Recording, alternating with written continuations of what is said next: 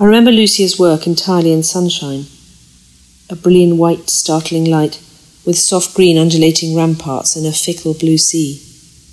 And then blackness. A very particular blackness that invites no reflection and is clearly resolute. What I understand now as Lucia's blackness. There was a black flagpole with a black flag, and black kites, and black umbrellas, and black kiosks, a black stepladder for climbing and peering over things from, and a black bench, I think, for looking out to sea. And I remember black pigeons. Were there black pigeons? Everything feels attached to an activity, a vocation of or for the spirit.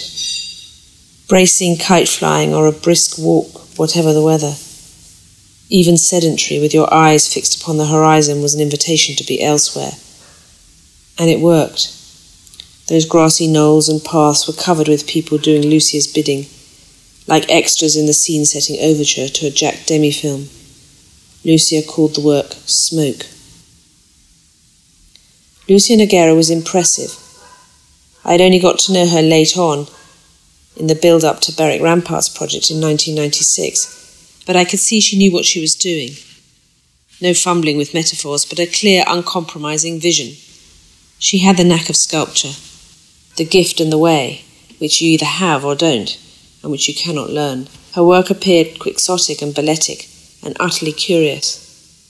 It had both intuition and intent, was deeply intelligent yet nonchalant, and obviously came from somewhere else, from a culture unafraid of black.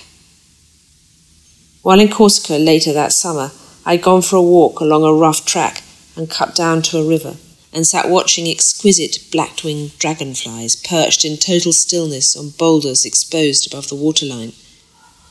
They had double pairs of velvet wings like sycamore fruit dipped in black ink, and darted and moved above the water, occasionally alighting somewhere and then seemingly dematerializing.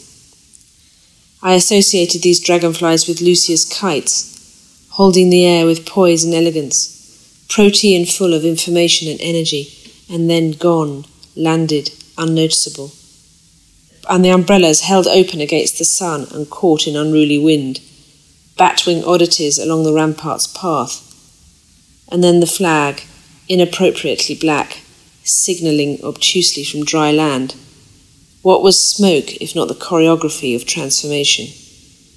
And then Lucia got ill I'm no longer sure if Lucia made smoke in the conscious knowledge she was ill, or whether it was born more of a somatic knowledge, where the body can direct an unconscious mind. But because it became her last large scale commission, and was composed in black, the work is often read as a premonition of her death. But this is a misunderstanding of how Lucia used black. In Berwick, she used the colour of outline to describe the elements upon a background. How else best to cohere that strange, oddly civic landscape, delineated and described already by Elizabethan fortifications and the sea, than to use a colour never found there?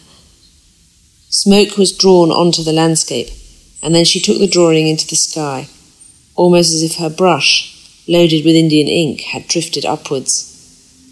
Birds, kites, umbrellas, up they went, and then down they came, and then up they go again unashamedly vital.